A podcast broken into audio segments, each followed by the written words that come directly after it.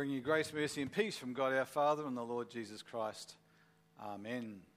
We continue in our journey through Holy Week with Jesus uh, today, according to this uh, book that we're also using for our Wednesday Bible studies Fight Like Jesus How Jesus Waged Peace Each and Every Day of Holy Week. Last week we looked at Palm Sunday as Jesus entered Jerusalem and how that was prophesied as him bringing peace to Jerusalem uh, and we looked at uh, Jesus as being the Prince of Peace and the peacemaker. Today we're going to look at what happened the next day, on Monday. And as we've heard in the Gospel reading, it sounds like Jesus just has a bit of a temper tantrum, doesn't it? He goes into the temple and he runs amok. Sounds like he's just flown off the handle, bit of a gut reaction. It, interestingly, this incident has been captured by a number of artists over the, uh, over the centuries. And in the 16th century, this one's a little bit dark in the 16th century, Jacopo Bassano painted this. We've got Jesus here with his, uh, his whip of cords, and he's driving everything out. And he seems to be closer to people than anything else in that particular painting. Then El Greco painted this one also in the 16th century. Again, Jesus in the centre here with his whip of cords. Can't see any animals there at all, can we? He seems to be driving the people out and, and whipping at the people. And then uh, even uh, Rembrandt had a go at it. And uh, he too has Jesus up here with a particularly indignant look on his face and complete terror in the faces of those that he seems to be whipping at. Now, there seems to be a bit of a theme there, doesn't there? These painters all appear to have picked up the same kind of interpretation that this was a really violent and abusive act by Jesus to drive the people out of the temple. But I'm not quite sure that's exactly what happened. So we're going to dig into it a little bit deeper just to see, particularly what the scripture says. That's always a good place to start, isn't it? See what the Word of God actually tells us and come to understand what it was that Jesus was actually doing and why he was doing it. We might think, as I said, there was a gut reaction, but in Mark's gospel, he has Jesus riding into Jerusalem, and then the first thing that happens after that, that same day, Mark says that Jesus went into the temple. And he looked around at everything, but since it was already late in the day, he went back to Bethany with the 12 disciples. So he didn't actually just walk into the temple and fly off the handle at what he saw, he thought about it. He went into the temple, he had a look around, took it all in, but then went back to Bethany with the, with the fellas to sleep on it. No doubt Jesus would have prayed about it and he formulated a plan. So, what happened next when he, when he returned to the te- temple was absolutely planned. It was considered, it was deliberate. What he did was intentional. It wasn't just a gut reaction, which is probably a good thing because when I follow my gut reactions, it doesn't always end well.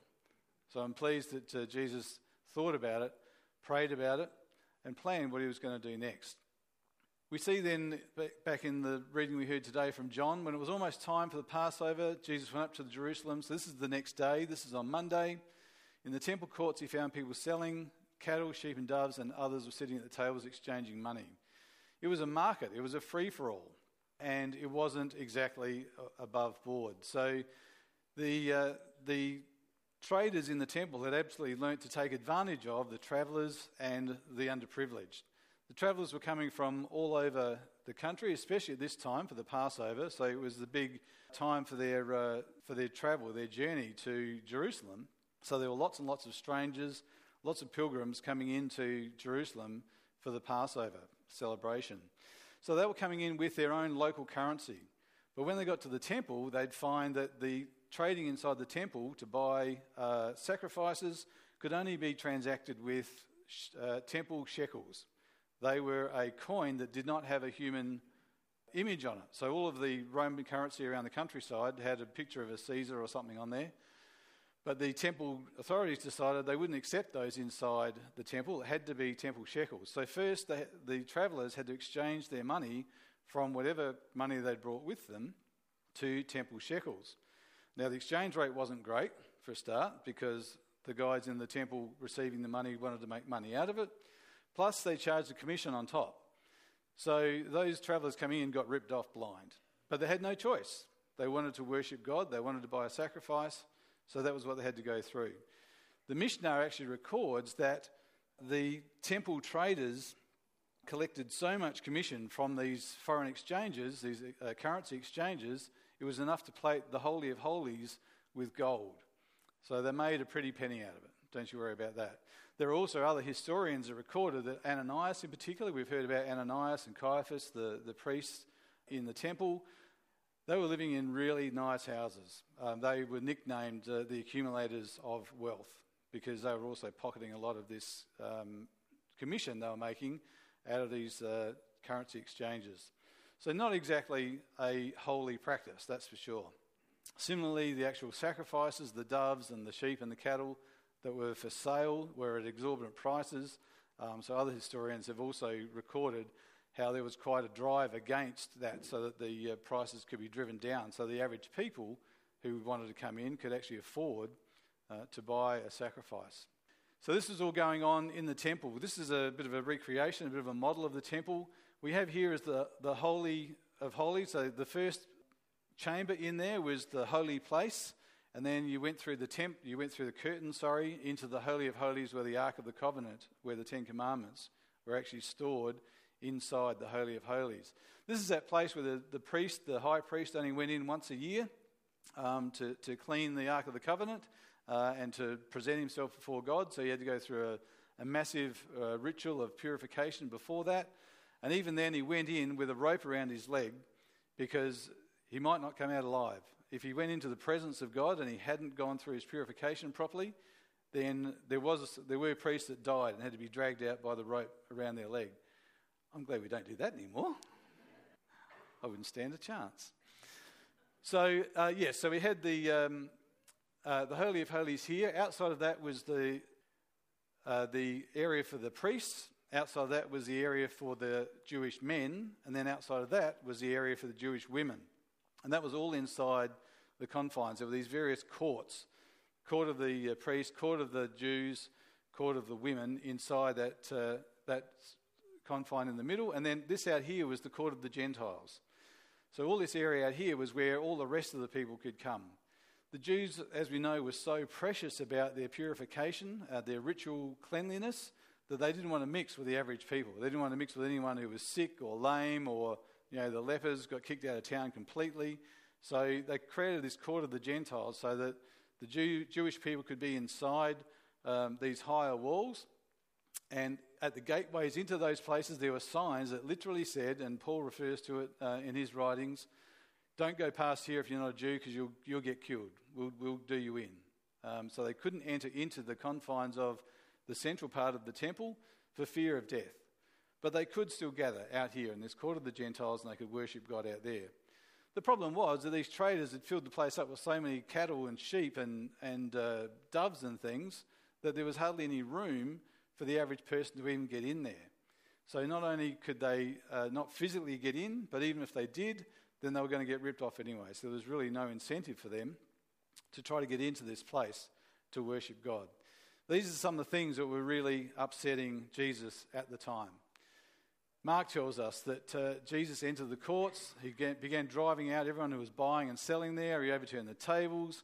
And as he taught them, so he didn't just run amok and yell and scream at them, but he was actually trying to teach them something important. Mark tells us, as he taught them, he said, Is it not written, My house will be called a house of prayer for all nations, but you've made it a den of robbers? This starts to give us a bit of an insight into what Jesus was thinking and feeling. And he was trying to teach them this is not how things are supposed to be run here. You've completely lost the plot. We read in Isaiah that uh, Isaiah writes, Let no foreigner who's bound to the Lord say, The Lord will exclude me um, to the eunuchs who keep my Sabbaths, who choose what pleases me and hold fast to my covenant, I'll give them a space inside my temple. I'll give them a memorial, an everlasting name. So Isaiah is already prophesying that this temple is supposed to be a place of prayer for all nations. Isaiah goes on to say that any foreigners who bind themselves to the Lord, I'll bring them to my holy mountain, the, the mountain Zion, where this temple was. And I'll give them joy in my house. Uh, their sacrifices will be accepted on my altar, my house will be called a house of prayer for all nations. This is the scripture that Jesus is actually referring to. This place is meant to be a place for everybody, not just the Jews who know God, but those who are wanting to come to know God. So then we get to this uh, passage in John where he starts to take action. He makes a whip, uh, repeats a little bit of what Matthew and Mark have written, but it's slightly different, scatters the coins, and tells those who are selling doves, get out of here. But let's have a look at, uh, in a little bit more depth, of what actually happened here. Jesus makes a whip out of cords. Now, he didn't bring anything into the temple with him, so perhaps the night before, when he had a look around, he got a bit of an idea of what was there and what was available. So when he gets in there, he makes a whip, a makeshift whip. Um, other translations say he made something like a whip. But what sort of stuff did he have available to make a whip out of? We don't know if uh, it was actually the cords that perhaps tied the animals up, or there's also a translation that says it was the reeds that uh, the animal owners used as beds for their animals. Either way, it wasn't really a highly refined instrument, was it? It was something that Jesus managed to jerry rig together so that he could uh, move the animals out of the way. The next thing we look at then is that he drove all from the temple courts. And when we first hear that, we probably think he says he drove every one from the court. But it doesn't actually say that. It says he drove all from the courts, both the sheep and the cattle. Jesus was only interested in getting rid of the livestock out of the temple for a start. Now, because he made this makeshift whip out of either the cords that the animals were tied up with or the reeds that they used to sleep on, they were quite, the animals were quite familiar with an instrument like this to move them on. So when he started waving that around, they probably started moving quite quickly. It was something they knew they had to do. So they were off. The, the animals, the sheep, the cattle, were heading out the doors, and the owners were thinking, there goes my livelihood. So I don't think Jesus really needed to whip them and get them out of the way because they were chasing their, their stock out the door anyway. Um, so they were moving anyway. So there's nothing at all to suggest that Jesus whipped people. Not even suggesting that he even whipped the animals themselves, but he certainly drove the animals out. The people followed.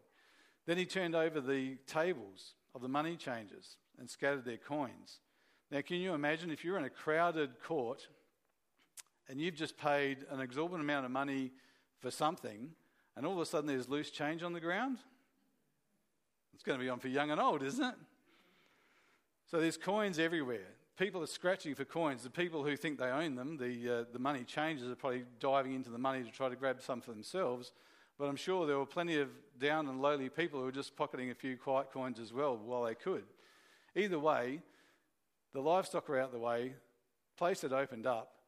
It was a bit of bedlam for a while, but no doubt once the money changers grabbed as much of their money as they could, they hightailed it out of there as well.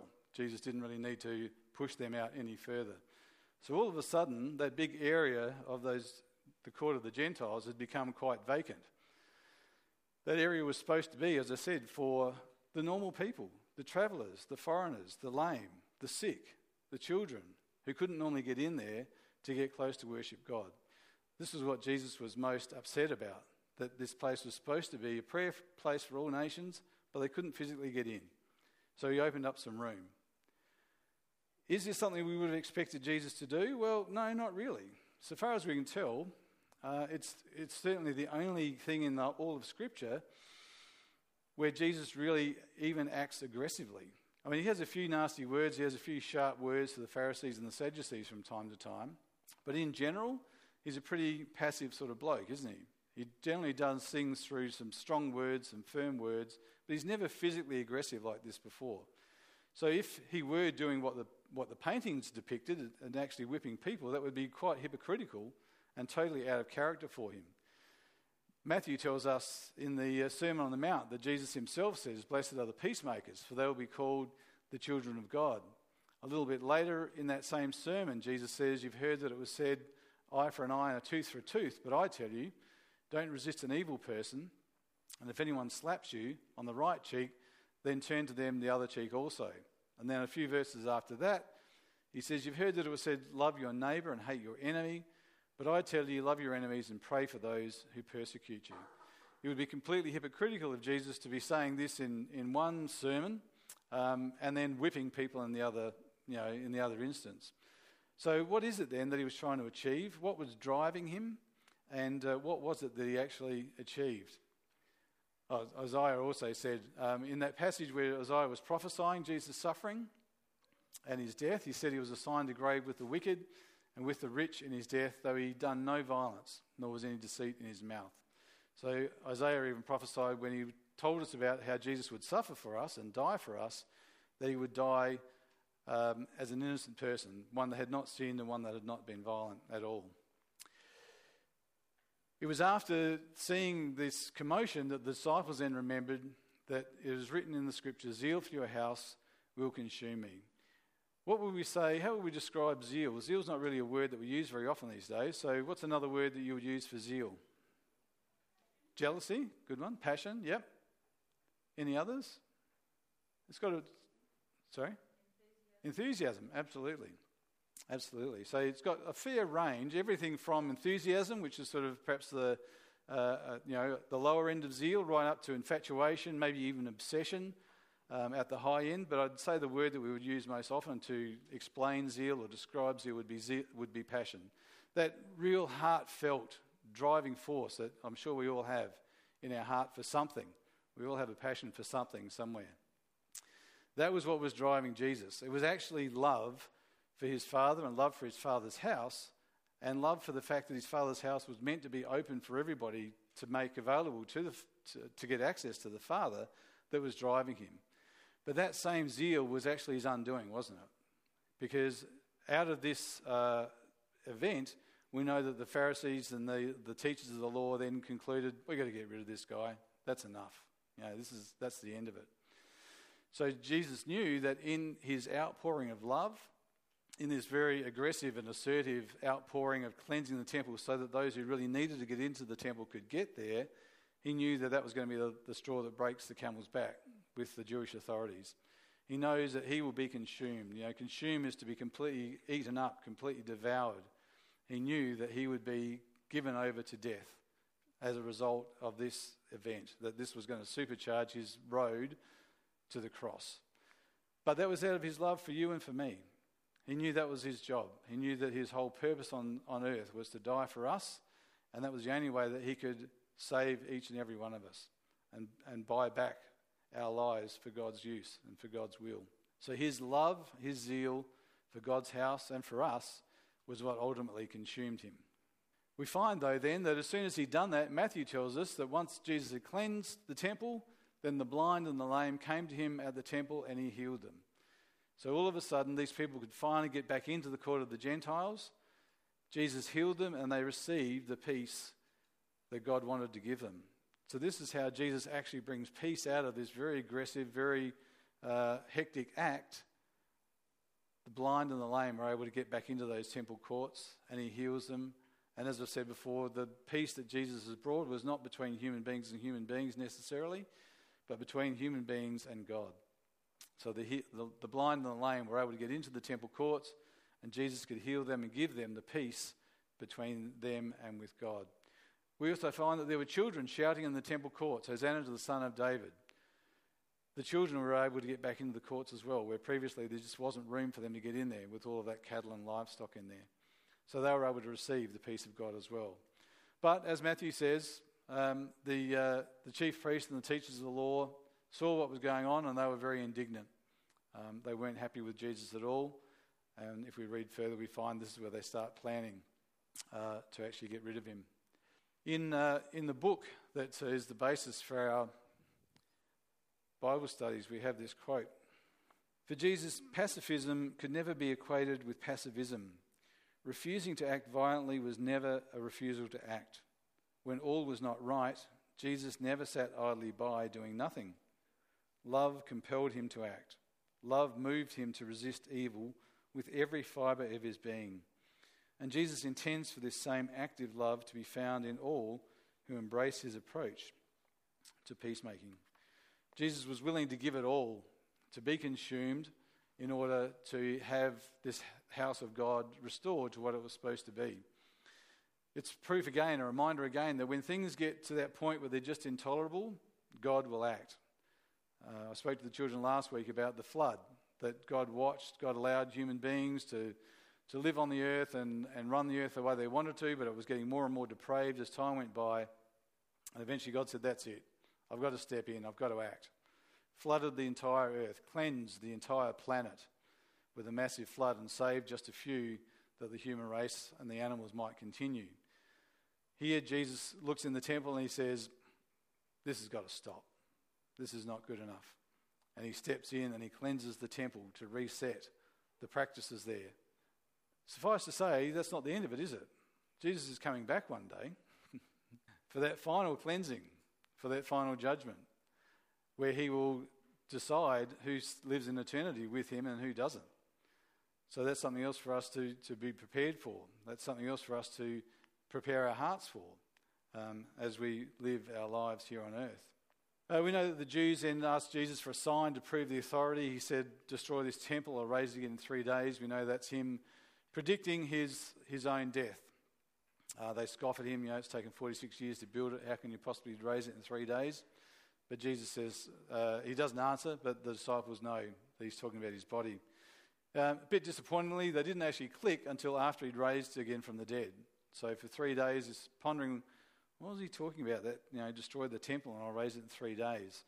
Finally, after Jesus has risen from the dead, the disciples go, ah, that's what it was. Um, fortunately, we've got the benefit of hindsight, so we know what he was talking about. But all along, you know, this was Jesus' plan. Uh, but then there's these few verses just at the tail end of that that give us a little bit more to think about that are not usually in our lectionary. While Jesus was still in Jerusalem at the Passover, many people saw the signs he was performing and they believed in his name. But he would not entrust himself to them, for he knew all people. He didn't need any testimony about mankind because he knew what was in each person. Uh, the Living Translation says, whoops, he knew what was in each person's heart. Jesus looks inside each of our hearts as well. And as I said to the children, you know, our hearts get a bit crowded and a bit messy sometimes as well.